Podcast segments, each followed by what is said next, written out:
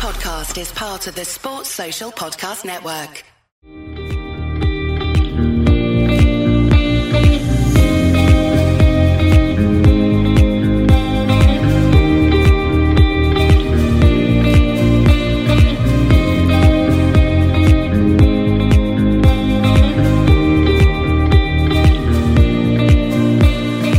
Hello, and welcome back to the West Ham Breakdown after two games very contrasting. One against uh, TSC Bačka where it all looked very worrying for, for a short period of time. Uh, and then we sort of got things back under control relatively smoothly uh, after that.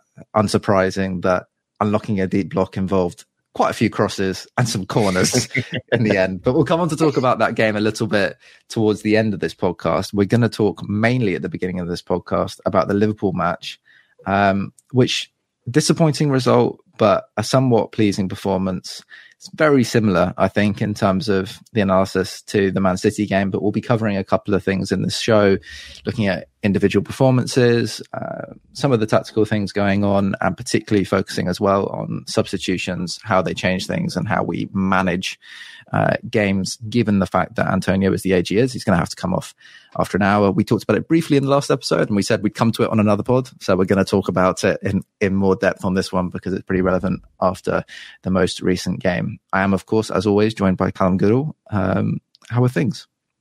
Yeah, all good, all good. Um, yeah, this week's been good. I realised it dawned on me last week. I had a little story that I didn't tell you. I'll keep it very quick. But the festival I was at last weekend, you'll never guess who I saw in the middle of the dance. who have you seen? Andy Carroll? No, Patrice Evra was cutting some fine shapes. I forgot to mention it completely. Um, but yeah, I'm pretty sure there'll be some videos of it on Twitter. But yeah, it was a, a great festival with a lot of good dance music. And uh, I was just catching a DJ that I like. And yeah, Patrice Evra was there, stood on the bandstand, cutting some moves. So thought I'd share that with the pod. But uh, other than that, yeah, I'm all, all right. I'm all good. Doing more for a West Ham fan there than he ever did in Claret and Blue. Um, before we start, uh, I just would like to to give a shout because I keep doing it at the end of the podcast and I meant to do it at the start of the podcast. Please do head over to analyticsunited.co.uk forward slash members if you want to support the pod. Uh, we run pay what you want um, from this season onwards. So whatever you can contribute to help us to continue to produce this would be greatly appreciated. But yeah, let's chat Liverpool. I don't know how you felt after it, Cal. Um, obviously, we've had two really tough games against two tough opponents, and and the, what I've written in the pod plan is you know, big question mark for the opening section. Are performances more important than results in these games? And, and I hope you're siding with me on the, on the side that yes, I would say performances are significantly more important than results in these games. We had a quick look back at past results against Liverpool and Man City. Uh, I think most people are aware that it's just one one since one win since 1963 away at Anfield uh, back in 2015, uh, Diafra Sakho goal, and uh, since the Man City takeover, uh, three wins against them two of which Diafra Sakho scored in. So is the hypothesis that without Diafra, it's just impossible, mate?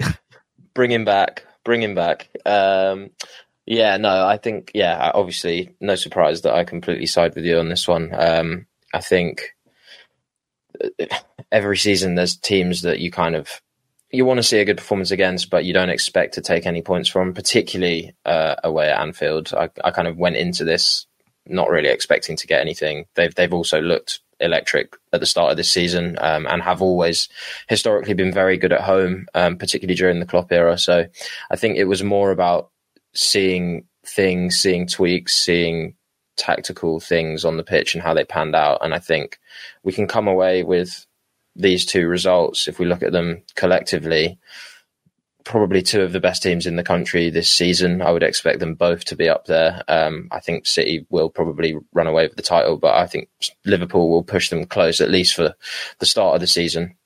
Um, and yeah, I think my main takeaways are that both on a team level and on an individual level, there are some real positives to take away from it.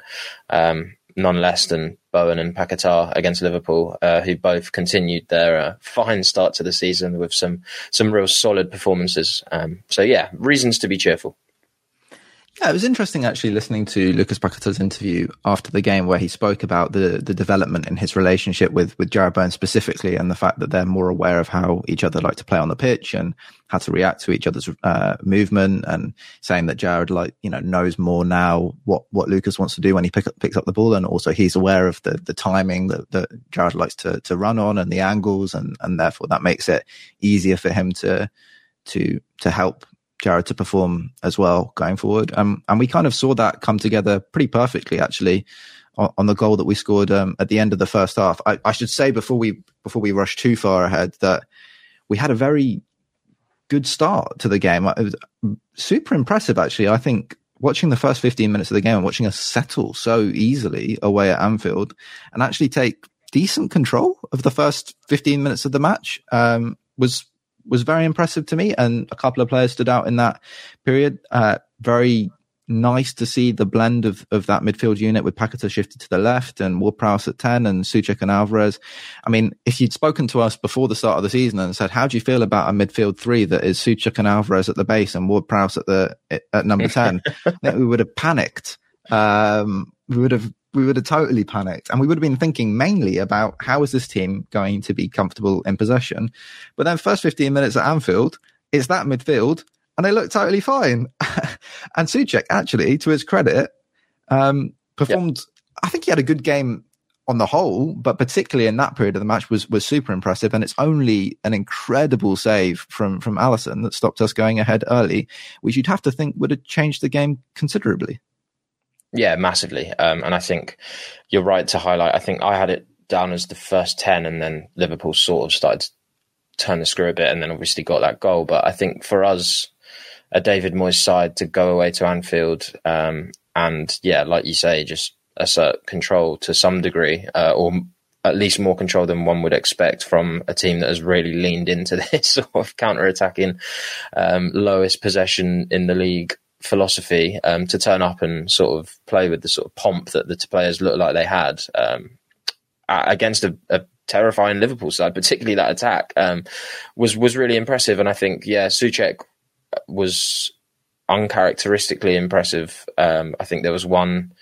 Um, moment in possession, I should say. Everyone knows that I'm a big fan of Soucek, but on the ball, I think that sort of half space cross. I did not anticipate Thomas Soucek being the one to whip those balls into the box. And were the it not move for a, that leads to yeah. that, that chance. And then Soucek, yeah, like you say, being the guy that's whipping it from the half space yeah. in for Antonio. I mean, it's a terrible miss, we should say, from yeah, oh, Nick. Oh, yeah. A fantastic 100%. opportunity and that coming after the brilliant save from Alisson, which was the other side. Again, it's interesting, isn't it? We did sort of hint at half space crossing being something that we might see more this season.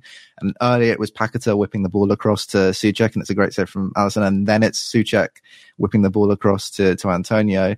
Um, and it's a terrible miss, but the whole move was, was, was really impressive. And yeah, like you say, wild to see Soucek playing the role that he does in it.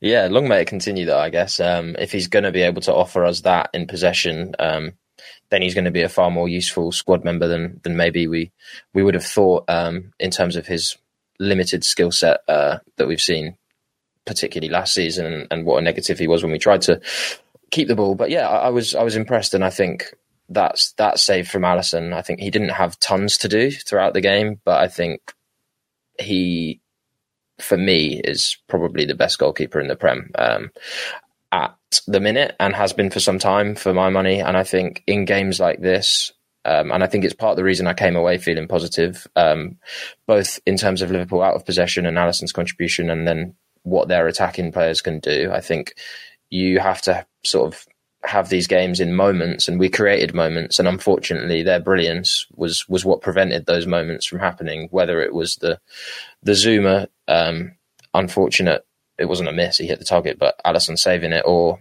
the lack of quality compared to their attack in Antonio missing that attempt. It's just those moments that separate these teams. Um, and yeah I think you come away if we if we create those chances against lesser opposition then then we do put them away. And if Liverpool if opposition teams create the chances that Liverpool created, they don't put them away. But Liverpool have the the power to turn those um, opportunities into goals. So I think, yeah, if it, there was enough signs there for me to think against the vast majority of opposition in this league this season, if we turn out performances like that and moments like that, then we should be fine. Impressive of you to mix up Zouma and Souček. That's that's that's that's, that's new heights of confusing two players.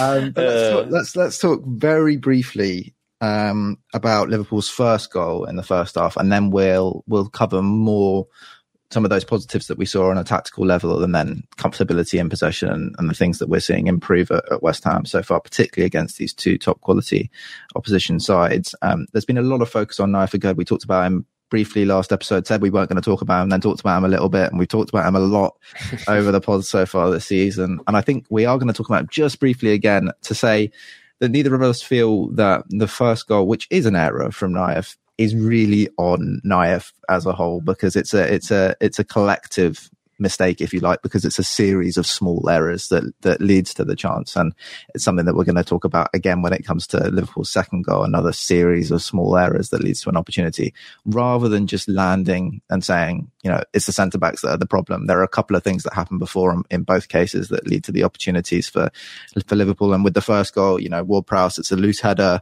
loses possession. Vlad and maybe it's a slight concern. I would only say it's a slight concern because he is doing quite a lot of good work um, in terms of overlapping Bowen and offering something going forward. Yeah, he's not like completely lethal, but he has got two assists al- already um, from from that side, and and that's a decent rate already from your right back. And he is generally pretty reliable defensively. He's had a couple of tough opponents in the last two games. yeah. um, and maybe the timing hasn't been perfect. Maybe he's been too eager to jump too quickly. And we see this again on the first goal where he maybe would have been better backing off and, and retreating and allowing the space for the, for the player in possession, but he jumps, is beaten and then the knock on effect there is that Zouma has to move from centre back to effectively being like a right back in, in the right back space, which leaves Aguerd with the whole box to defend on his own. And then you have the unfortunate Nunez deflection. I think Aguerd is doing the right thing by coming across to marshal the space that Nunez is running into because the pass to Salah is much more difficult, much less likely to be completed, but it falls perfectly for Salah and he suddenly finds himself turning around. Salah's on the ball.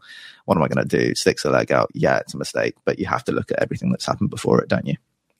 Yeah, hundred percent. And I think with Safar, I think we've seen it against City as well. There was a few instances against Doku, understandably, where you kind of he just pressed out because he felt like he needed to close him down when really retreating and sort of giving the attacker, which sounds weird, but giving the attacker more options. Um, rather than if you press out, you're, you're making the decision for the attacker because they're like, well, he's pressed me, so I'm going to play it into the space. Whereas I think in that instance and a few occasions against Doku, if he had have just sat off, the person in possession is then faced with a decision of okay, well, do I still try and find the player that's running on be in behind the fullback, or do I carry into the space that's in front of me? And then in those moments, Ward Prowse has got a bit more time to redeem himself and and maybe press the player on the ball after giving the ball away, um, and afford Coufal uh, to retreat in in those moments. So I think it's just small small decisions like that, and again, it is those fine margins that come between having hundred million pound players or players that you've signed from the Czech First Division who have come in and done a more than an admirable job considering exactly. the price tag attached to them. Um, and and that's it. That's it. And, and, we're not Liverpool. We're West Ham. So you you can't complain too much. And I think again, I came away from it with Coufal feeling that I was pretty pleased that he got an assist because he had another very tricky assignment out out on that flank, um, and he got some rewards for what I thought was a a good job against very difficult opposition, all things considered. I will say, I think he was buggered either way against Man City when you're talking about backing yeah. off or engaging. Doku was having an incredible game. Yeah. And people will be listening thinking, but he did back off and then they scored when he did that. So, yeah, uh, yeah. So I think, you know, that was tough. That was tough either way. And I think more when we're talking about engaging or backing off. I think part part of the issue maybe is that the midfield is a little bit different. You don't have someone like Deck now in the midfield who can cover just eat ground up, which maybe allows your fullbacks to go all right. Yeah, we'll back off because Deck's going to get back uh, and deal with this. Ward Prowse, different kettle of fish. He can run a long way, but he can't necessarily run that long way very quickly. um, mm-hmm. So maybe that puts the emphasis or the um, more responsibility at the defender's doors. They feel like m- more need to step out and do something quicker because the midfield is not going to get back just as quickly as it has done um, previously. We'll see how that one uh, develops as the as the season um, continues, but. Biggest positive, surely, from this game has to be, and we talked about it a little bit talking about that first 10 minutes. Um, Liverpool press very intensely. I'm not sure if you've noticed, dear listener, uh, but Liverpool press like crazy. And um, and I'm used to watching West Ham play two passes, and then Fabianski or one of the centre backs goes, right, have it. Or the ball goes out to Vlad and he goes, have it. Um, and nine times out of 10, we lose the ball. What I am not used to is West Ham casually passing the ball around the back, goalkeeper to centre back, to full back, into the six, back to the centre back, out to left back, into Paquetá, draws a little player, throws a little feint, passes it back to Emerson, and lo and behold, we're out against one of the top pressing teams in the world. I'm not used to that. And um, yet that's what I was watching, uh, particularly in the first half at Anfield. And that has to be a huge positive to take away from the game, doesn't it?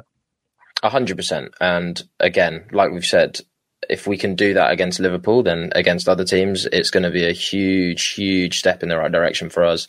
Um, for pretty much two years now, we've complained to varying degrees about our sort of uh, inability in build up, um, depending on the personnel. And, and it has been better at times and it's been terrible at times. But yeah, I think introducing players like Paquetá and, and like Alvarez in front of the centre backs who have confidence that they can play it into the feet of the man in front of them rather than having to bypass them because they maybe don't look as though they want to receive the ball. Um, I suppose the obvious example last year was in Coufal, and generally one of the options that he would have in front of him most often was Soucek, who never really wants to receive the ball and certainly not on the half turn to progress it forward. So instead of playing that pass, who he now has the option of passing into a Ward Prowse or an Alvarez, um, instead he would just go beyond Soucek and, and try and hit Antonio. And now we have those sort of players that are almost desperate to get on the ball and try and make things work and play through the thirds rather than just sort of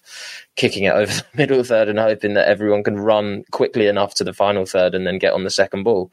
Um, and yeah, I think this is something that is still very much in its infancy. And I think you see that at times because there are moments where the players go, actually, crap, we're not meant to do this, sod this, and then and play through. But with time comes confidence, and and the more confidence we have in those deeper areas, the better a we're going to be against high pressing teams, which has been a huge, well, maybe huge weakness is is a bit of an overstatement, but certainly a weakness. Um, particularly against better opposition.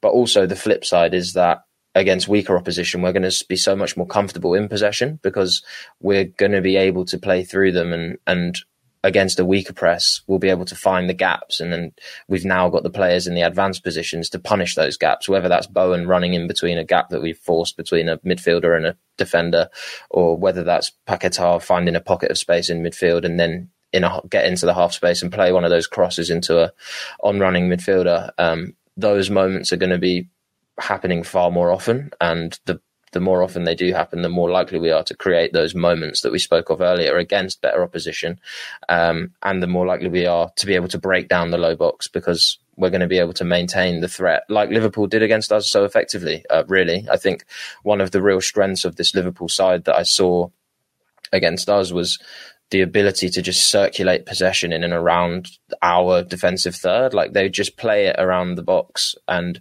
rather than the sort of horseshoe effect that we've had, it was more sort of vertical one twos and players interchanging positions. And eventually a centre back is forced to track that runner and a gap opens in behind for a Nunez to get on the end of a ball that's been played over the top. And yes, not everyone's going to have a Dominic Szoboszlai who seems to be able to see through walls, I would imagine, uh, with that vision. But um, it's yeah, it, it was super impressive. And whilst I'm not going to sit here and pretend that we're likely to ever reach that level of being able to circulate the ball around the box.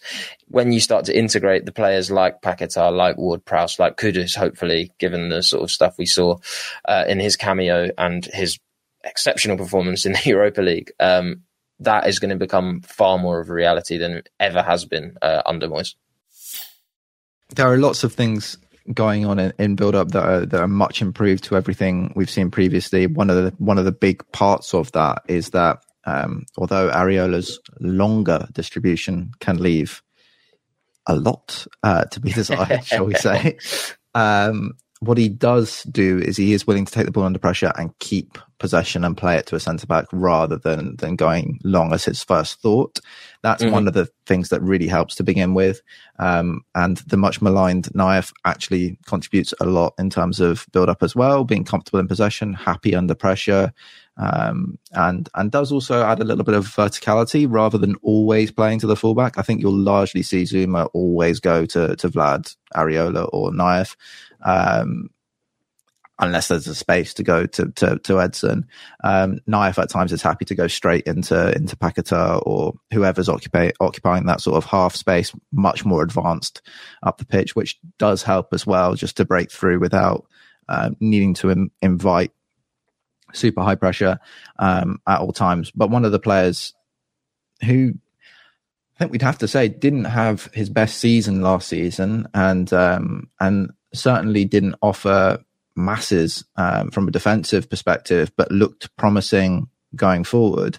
Um, bit of credit for him defensively first because he was up against Mo Salah, and actually that side was pretty solid throughout the game. Didn't really have huge problems on on that side of the pitch, and um, and that's down to Emerson defensively. But going forward and in build up, he's contributing a huge amount so far this season, isn't he? Yeah, massively. And I think uh, I will happily admit that I didn't foresee this. And I think left back was an area. Nor did I. Yeah. for anyone that's been listening to us for a while, they will know that left back was a massive area uh, of concern for us going into this. It was one of our priority positions to recruit in because Cresswell was just has been on the decline for a while, uh, and Emerson hadn't shown that he was capable of becoming the quality of left back that we would want as our first choice. So I think the idea was that we bring in another left back. Emerson remains second choice, Cresswell phased out, etc. But Emerson, yeah, I, I, he's just changed dramatically. Like what he offers us in possession is is crazy. Um, and I think in terms of the development stylistically of the team as well in terms of what he can offer that Cresswell couldn't. Is the dynamism down that left hand side is something that we have lacked for so long. And I think bringing in a left back with the ball carrying ability that Emerson has and the sort of threat that he presents in the final third is a massive massive thing for us to be able to unlock in terms of what we can offer uh, in possession and, and and the threat that we present as a team not just him as an individual and the sort of ability that Emerson has also as an enabler in terms of unlocking those pockets of space for Paquetá to operate in the half space so well because Emerson, unlike Cresswell, is now forcing the opposition fullbacks to commit to him and in a similar way that Coufal was doing for Bowen when he was at his best and has started to do again this season. He pins those fullbacks back, creates pockets of space around the edge of the box for Bowen to get onto the ball and cut in on his left foot. And now we're seeing it with Paquetá, who can also operate on his left foot, and now we've got in swinging as well as out swinging crosses as a, as a real danger, and that just adds a whole different blend and makes it a lot more difficult for opposition defenses to defend against because we've got a much more versatile sort of arsenal of weapons, so to speak, in terms of how we want to attack the penalty box. Whereas before it was quite predictable. It was, especially with Cresswell, it was let him get on the ball in deeper areas, roll the ball out, and he'll whip across in. And if that's the only way that you can build down the left, then it's quite easy to defend against.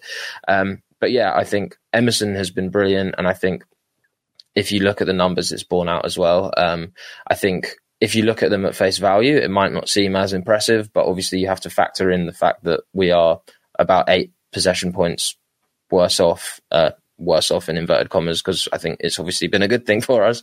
Um, but this obviously affects his uh, his output. But when you aggregate it to assume that we've had 50% possession in both seasons, then there's upticks in most areas. Um, progressive distance carried is probably the biggest one. He's up almost 15 yards uh, a game, which I think just speaks to that sort of dynamism and bursting runs down the left um, to, to basically a get us out of pressure, but also progress into the final third.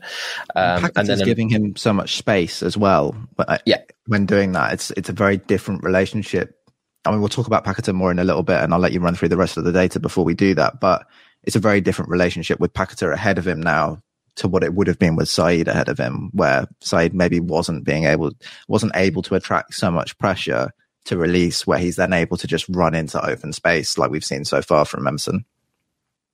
Yeah, hundred percent. And I think it's it's partially a, a product, well, almost wholly a product of Paqueta's inspired form. I think defenses would have been quite happy to let Benrahma sort of have some space because he doesn't provide anywhere near as much of a threat as Paqueta does. Whereas if you've got a player like Paqueta who's putting in 10 out of 10 performances on the regular at the minute, um, and against City and Liverpool, he, he forces them to double team him, which therefore creates that space for Emerson to attack. Um, but yeah, upticks in terms of touches as well per 90, which is just showing how like you said, Areola is willing to get him more involved, and the centre backs have more confidence in releasing him as well.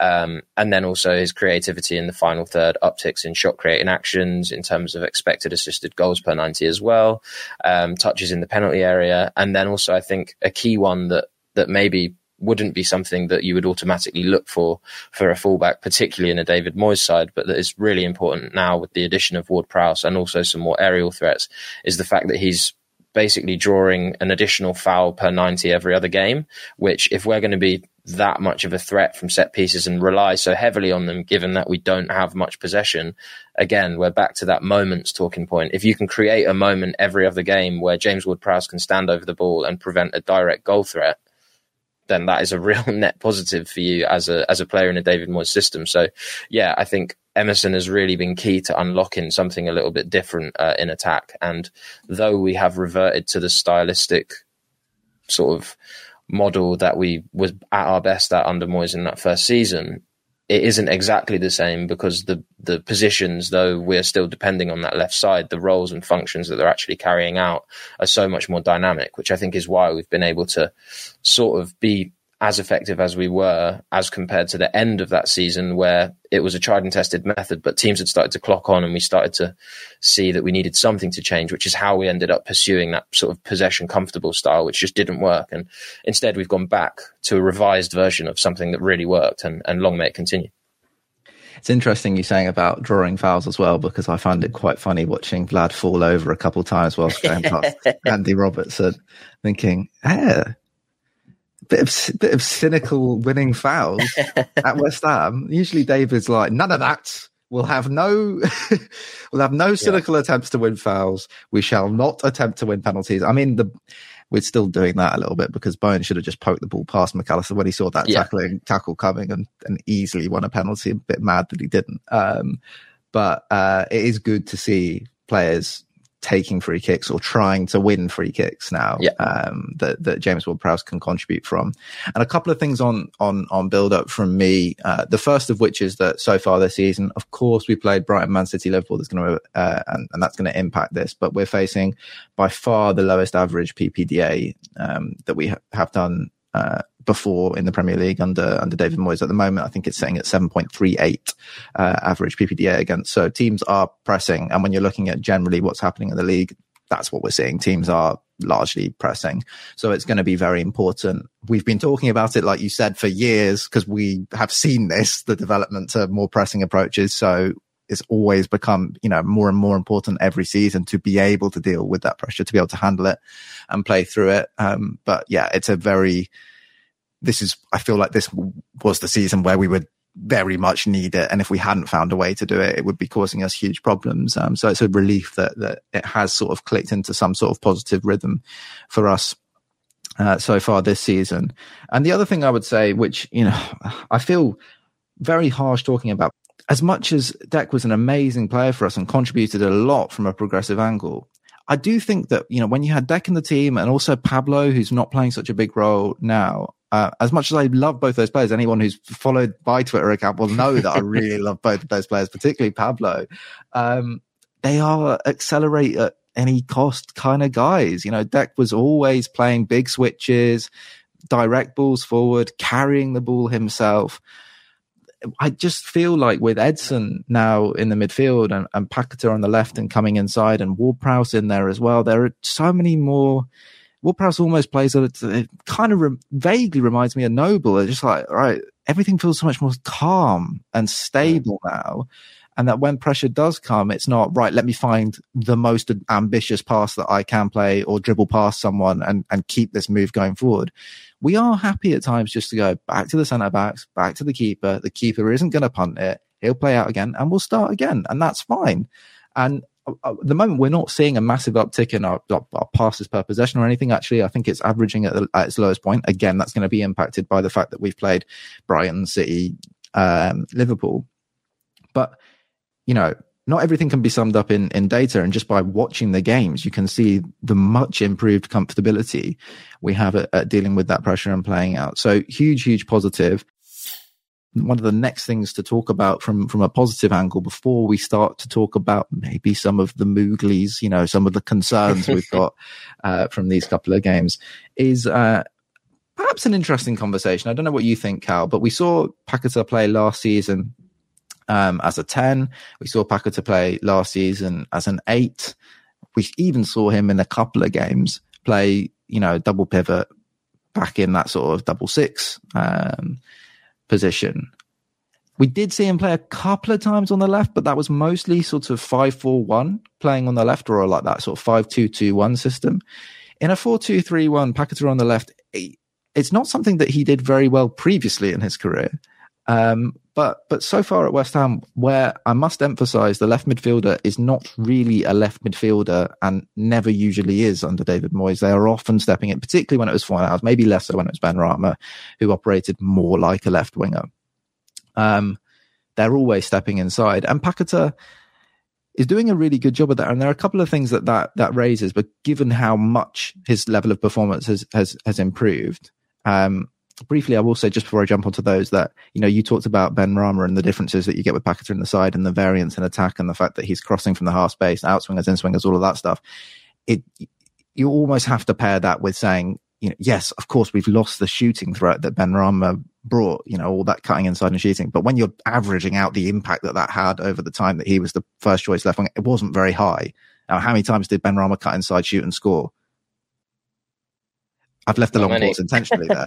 um, so, but in terms of Paquetá playing on the left, one of the things that I think it maybe raises in terms of his improved level of performance is to talk about out out of possession. So it's the big thing I think when you're looking at his season so far. If you're looking at all the kind of aggregator accounts on Twitter, you know, finding something that's going to create engagement, they're all posting about Paquetá's are recording ridiculous defensive numbers so far this season. And I wonder if part of why we're able to see that is the role is so much simpler for him when he's on the left than when he's playing in the middle. Because if he's going to play as an eight defensively rather than being on the left defensively, he's got all of that scanning to do. You think how deep we get. You think how many times you see Soucek fill in the back line, how many times you see Edson fill into the back line, how many times you see covering the fullbacks when they step out. You know, Soucek is half the time dropping into the space between Zouma and Coufal to cover a, a run that's moving into that space. All these aerials that you have to win, defending crosses, stepping into assist the centre backs, or if you're the 10, all of this work that you've got to do, pressing forward, but getting the timing perfect, not being too aggressive, because if you're too aggressive, you're opening the space between that front line and the midfield, which forces the midfield then to step up. And now you've opened too big of a gap between the midfield and the defence because the defence isn't going to step up. Um, on the left, it's easier, no? Your man's the fullback. You press when he gets the ball. And if yeah. he goes on the overlap, you drop back in left wing back. That's your job. I think that's it. Your your job as a as a wide forward or wide midfielder in a Moyes system is to just work your ass off. And we know Paquetá does that. That is exactly. it, that is the most simple way to say it is to just the the expectation is that you run up and down the flank for the whole game. In the final third, a player, particularly a player with Paquetá's quality, has the freedom to kind of do what he wants because whatever he does in the final third is probably going to be good. Um, and I think also, like we said, with I think we said it on last week's pod, it was the fact that Paquetá has quite clearly earned Moyes' trust now, affords him that freedom in the final third because he's doing the stuff out of possession. But yeah, I think it, it's not as tricky. You have one assignment, maybe two, if the fullback is, um, if the winger and the fullback are interchanging or whatever. Um, but yeah, as an eight, particularly against some of those more difficult teams like a Liverpool, like a Brighton, where you could quite feasibly, as an eight, have maybe six different players to defend against in one game because of all the interchanges. Whether that's the eight, whether that's the ten, whether that's an Evan Ferguson dropping in and sort of acting as an eight to to try and trick the centre backs into pressing out, and then your centre midfielder's like, ah, oh, well, what do I do? Where do I go? Who's my man? Whereas out there, it's just right, run back and forth, do some creative stuff in the final third. And when you lose the ball, or if you lose the ball, you need to run like a dog and get all the way back. And even since Paqueta first arrived, the one thing we said was sometimes to a fault, he was incredibly tenacious and he would chase everything down wherever it went. And yes, when he was operating as an eight or a 10, that tenacity could be exposed because, like you say, he would open up passing lanes that needed to be closed or he would over, over press and then someone could just knock the ball to the side of him and run around him and then have a free run into open space. But now that he's sort of there's his area of focus is is more is is limited. He doesn't have as much area to try and sort of patrol. Um, it, it, he's just able to just be so much more effective and just chase up and down that flank. And I personally would not want to be on the receiving end of that pressing because he will not stop until he's either won the ball or and and neither one of those would I want to be uh, up against. Maybe we could also just simplify it, and you say you stick the two mates together, and and suddenly yeah. just by being in closer proximity, they're just much happier, and and that yeah. means they're better players. Um, right. Let's talk about substitutions. Um, and the way we can segue into that, if you like, is by saying that Michail Antonio didn't have his best game um, against uh, Liverpool, uh, struggled to hold the ball up and provide a platform for us, missed his big uh, chance. Um, and I just generally feel that the Matip versus Antonio thing never really seems to end very well for for, no. for Mick or or Russ. Um, they seem to have a real understanding that if you're just aggressive to the point that you feel like the ref might even give you a booking for throwing someone over, um, then you can kind of shut him down. And actually, if you're Liverpool, you can probably get away with that half the time, which they do. Um, so not his best game, and still, I think we're doing the right thing by managing his minutes. We've already spoken about that on the pod. It's important that he isn't asked to play 90 minutes every game and, and isn't run into the ground early in the season so that you end up really struggling through the middle and, and back end of the season for actual output from, from Antonio. Um, but he comes off in this game, and again, um, substitutions. This time it's um, Kudus and Fornals rather than Kudus and Benrahma. And uh, I mean, I, I, I came to it last last episode by saying it didn't really work. What did you make of it, Cal? I almost feel like I've got to come at it a very similar way this episode. Um, I just think you know this time it's Kudus going forward into the striker role rather than than coming on uh, deeper in midfield or on the on the on the wing. But it, it's it's a it's becoming a, a really big problem, isn't it? The fact that there is not a physical presence in the squad to bring on up front, which kind of means you play for an hour where you're a threatening team from open play, and then the last half an hour your corners or bust a little bit. Yeah, hundred percent. And I think the most frustrating aspect of it is it was so obvious.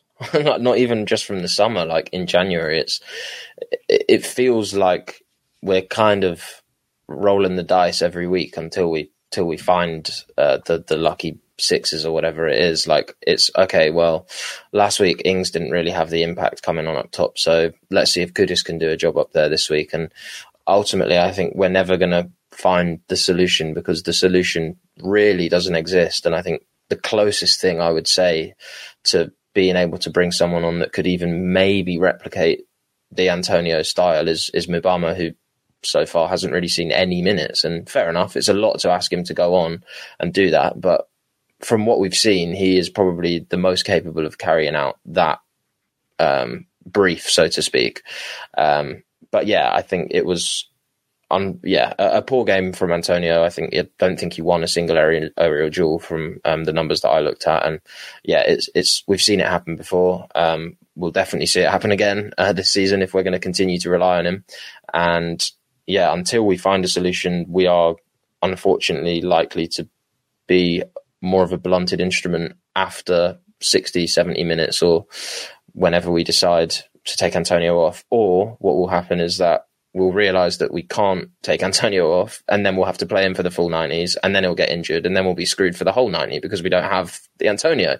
So it's just an, a very difficult position to be in. Um, yeah, it, it's, it's unfortunate. Um, but unsurprising, I would say. What would I think the thing that we need to answer in this pod is sort of what our preferred option because we're going to have to find a way of muddling through until January. Yeah. We've seen Ings tried up there. We've seen Kudus tried up there now against Liverpool. I don't think these players have played particularly terribly. I just don't think no. they, they're able of able to provide the platform that we need from from our striker, given the way that we're we largely approach uh, football matches, particularly these kinds of games where teams are going to press intensely. There are going to be a lot of balls that come out towards the striker. You're going to have lots of clearances when you are force deep, and you want your striker to give you something from those moments to allow you to to progress up the pitch and, and keep the ball or threaten on on on the break. Um, I'm I'm not sure. I think the, the interesting thing about this conversation is is because the because of the fact that Ings is here, and squad size, etc., you're going to need to sell Ings to be able to bring another striker in. Also, I think you can't have your cake and eat it, right? You can't have a million backup strikers and then also want Mubama to come through, also want Callum Marshall to have a pathway. Like, if you want these players to have pathways to the first team, you're going to have to clear out the positions so that they can come through. So mm-hmm. you don't want to buy yourself a third striker and still have Danny Ings hanging around in the squad as well, because then, you know, Mubama's had no minutes so far. He'll have less than no minutes if, um, if those players are, are all floating about in the squad. Um, so if you want Danny Ings to be saleable, this is the thing that I maybe think is a little bit difficult for the for the for the team up until January. Do you play Ings? You know, midweek we've got the game against Lincoln. Does Ings play in those games so he gets a, maybe a couple of goals under his belt? So a team in January who's hanging around in the bottom five of the Prem goes, you know what? Yeah, we will give you five million for Danny Ings and see what happens, uh, because we need someone who can add add goals to to our team, just in the same way that we did, by the way, last season. Yep. Or do you not play Ings? You bring Divine Mubama through, you start to develop him because you see him as maybe a better option to replace Antonio in these games. But then you've got Ings hanging around in the squad. You can't really sell him, and that stops you from being able to buy a striker in January. That maybe gives you a little bit of extra flexibility because I think part of the problem as well is at West Ham that with a second choice striker, you don't want them to be a carbon copy of Michail. You want them to be able to do some of the things that Michail does. But if they were exactly the same as Michail, then you would be looking at games against maybe teams that are defending deeper against you or teams where you're going to dominate the ball and saying, well, we haven't really got a striker that's going to provide us the kind of platform we need in those kind of games because all of our strikers are suited to playing counter attacking um, football.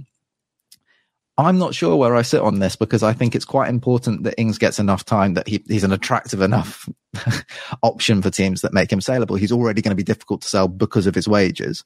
Um, but also I'm increasingly of the view, having seen Ings play up there, having seen Kudus play up there, we talked uh, uh, very briefly on the last episode, I mentioned maybe Cornet, just because of his pace, could do something up there um, for us. But obviously, there's the fitness issue, the fact that he's always offside, etc. And also, he's you know like there is not like the level of potential that you get with the idea of Divine coming through. But it seems to me that Mubama is the obvious option in a game like that. What do you lose? from giving Mubama t- 25 minutes. Yes, he might not be totally ready himself yet. Like he, he might not score loads of goals himself yet. But what he might do is when Kudus comes on, give Kudus an actual platform, an opportunity mm-hmm. to thrive more than when Kudus is coming on, having to hold the ball up for himself, then dribble and then win free kicks and then be a threat in the, in the box to, to score from those chances as well. You need some kind of physical presence. And lastly on that, I would say, you know, Liverpool's third goal is a corner if you're taking all of your physical presence off in games, Thomas came off as well at the same time. So you take Soucek and Antonio off, you bring Kudus and Fornals on, and we concede from a corner. And we were playing quite well at 2 1. I wouldn't say that we were really right in the game and looking like we were going to equalize, but 3 1 puts it out of sight. And you don't want those things to be coming from, from situations like corners because actually, for a physical team, you've lost all of your physical presence. Yeah, yeah, I think that was the most frustrating part of it. I think for me, um, like you say, we weren't necessarily in it, but on the flip side, if we got a corner at some point, then we could have been back in it if we had the physical presences on. Not only would we have been able to probably prevent that goal from going in just by way of having better players in those situations on the pitch. Um, I don't think we'd conceded from a set piece until that goal this season. I don't. I could be wrong on that, but I don't. I don't think we had. Um, we have had a centre back have... score against us, but madly it wasn't from a set piece. Yeah, yeah, that's Cheers, very true. Is it a Mad I might have got his name wrong there. But, um, but yeah, yeah, it, it's just frustrating. But I, I, I think Kudus could be the the guy like you say, against those sort of low block teams who offers something a bit different to Antonio, because I think um, he performed very well up front on occasion for Ajax, who obviously are a far more possession dominant side than we are. Um, so he, we've every reason to believe that he could do that role. He is more than capable of dropping off and probably linking up with a with a bow and running in behind. Um, so I think in those games we we can do that. Um, and I wonder if maybe like in those moments, if you're not going to bring on Mubama, then the solution is well, if if one person can't come on and cause the defenders enough problems as as compared to Antonio, then maybe you just have two up there uh, and hope that two people can do it and bounce off each other, and and maybe that's where you have a I don't know an Ings and a Kudus or an Ings and a Bowen shifted up, and maybe you drop Alvarez into a centre back role and you shift into that five three two shape or something like that. I don't know. It's again we're just rolling the dice and trying to I don't know what is it throw, throw, throw oh gosh, my brain. throw something at the wall enough times and eventually it'll stick kind of thing. Um, and that seems to be where we're at in these moments now. And I think, yeah, Kudus, I think, could be the solution, but only in very, very um, limited situations because I think more often than not, I don't anticipate that teams are going to sit off against us. There's probably only four or five teams in the league that I would expect wouldn't really be that interested in pressing us. Um, and the rest of them, I think it's going to be a pretty even battle. So I think you kind of do need the Antonio uh, mold up there. And yeah, I, I, also think that I understand where you're coming from with regards to you kind of need to get Ings in the shop window a bit if we do want to shift him. But I also would hope, or maybe this is me just being very hopeful, that certain teams will look at him and go, well, okay, yeah, he's not really been in goal scoring form, but also he's being asked to do a task that he can't do. And if we if we bring him in and ask him to do something he's good at, then maybe those goals will come. So I think advertising him in a system that doesn't bring the best out of him is is potentially worse worse than not advertising him in some instances. Different playing him against Lincoln to, yeah. to playing him against some of the top teams in the Premier League. Very true. That's, that's, all I'll say on that. Um, right. Very, very briefly, let's do TSC because I know we're we're running pretty late on this episode now. Um, and I think one of the things we can talk about from from the TSC game is something that also came up in the Liverpool game, which is that, and, and something we've already spoken about on the pod. But when you lose Alvarez uh, from the team, or you lose uh, Soucek from the team, um, it, it, well Alvarez, it it doesn't look amazing um, in midfield, and the central the stability in the center of the pitch isn't isn't really there. And I think part part that actually that's part of the reason why I didn't feel great about the last twenty minutes against Liverpool was was that Ward Prowse was deeper. Again, I'm really quite concerned about the bits that we've seen of that so far this season because it doesn't look fantastic. Um, for us. There's just not enough physical presence in in the double pivot with with Ward Prowse in there to to allow the platform that we kind of need, especially magnified by the fact that we've seen it at the same time as Antonio going off. So you just, like we've said, lose all the physical presence on the pitch. But against TSC, the lack of a natural six to cover in the squad forces us to sit both Paquetá and James Ward-Prowse quite deep for a lot of the game. And then that created a situation where, you know, I didn't think Danny Ings had a particularly bad game. I thought he defended really well. I thought he forced TSC to go long all the time, which allowed us to have really good control um, of the match. Yeah. And he had a couple of nice moments combining. But there just wasn't any, there wasn't enough support on the, on attacks that I felt like we created two quite nice wide triangles. Ings, Cresswell, and, um, and Benrahma on the left, Kudus, Fornals, and Kehrer on the right.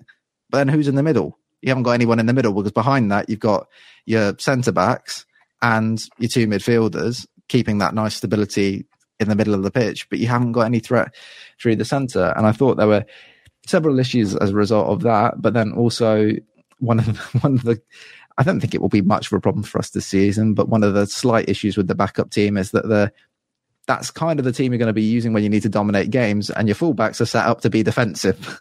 so you land with Cresswell and Kehrer in, in, in the in the B team, but you need those guys to be getting up and and helping, being basically wingers, auxiliary attackers, um, from an attacking perspective, to make sure that you're matching up and overloading uh, opposition backlines. TSC sitting almost ridiculously deep uh, for yeah. for long periods of the game.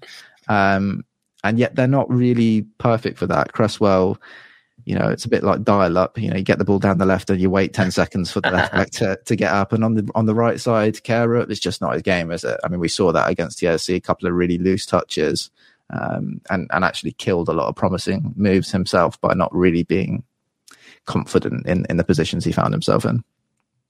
Yeah, I, I think you've, you've pretty much nailed it there. Um, I think, again, it's just, a class, well, a classic case in at least in West Ham's case. Um, it's not dissimilar to what we've just said about Antonio and the lack of a sort of similar profile at fullback. We've we've got two fullbacks in the first team that are pretty happy bombing up the pitch and, and whipping balls into the box and are competent enough defensively. Whereas as soon as you go to the backups, the drop off is significant, and, and we can no longer play the same style of football that we want to and also need to against this this type of opposition. So it's just a squad that's not really exactly there yet. I wouldn't say. I think we're we're obviously getting there, and we've really improved the starting eleven. But when you start to look at the depth in terms of continuity, um, like the numbers are there, but in terms of continuity, there's a everything has to change massively as soon as you start to move a few pieces around in that starting 11, whether that's Alvarez at the six, whether that's Ings up top, whether that's the fullbacks. Um, so yeah, it was frustrating, but I think obviously the main positive was Kudus, and I think I was just I've been so excited to watch him. Um, I wasn't sure if he would come straight in. I kind of I, I assumed he would, but I didn't know in what like star. I didn't know if he'd whack him up top and try him there. I didn't know if he'd try him in the 10. I didn't know if he'd try him off the right. Didn't know if he'd use him as an 8, um, which is kind of one of the great things about Kudus is he could have played in any of those positions, which is really nice.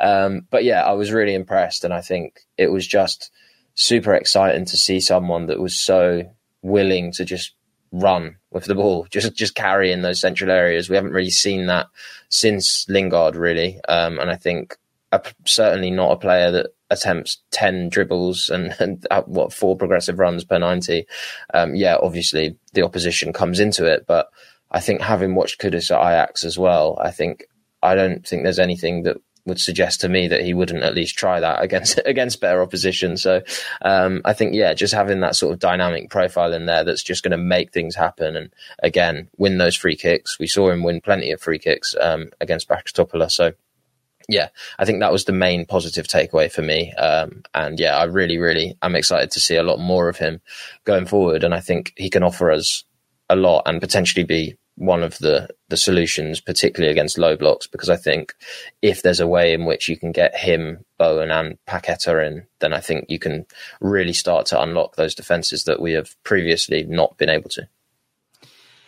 Yeah, and although it was brute force in the end with a couple of crosses and uh, and corners, um, I have to say my main positive takeaway was someone who could probably play up front based on his highlights from the Bundesliga.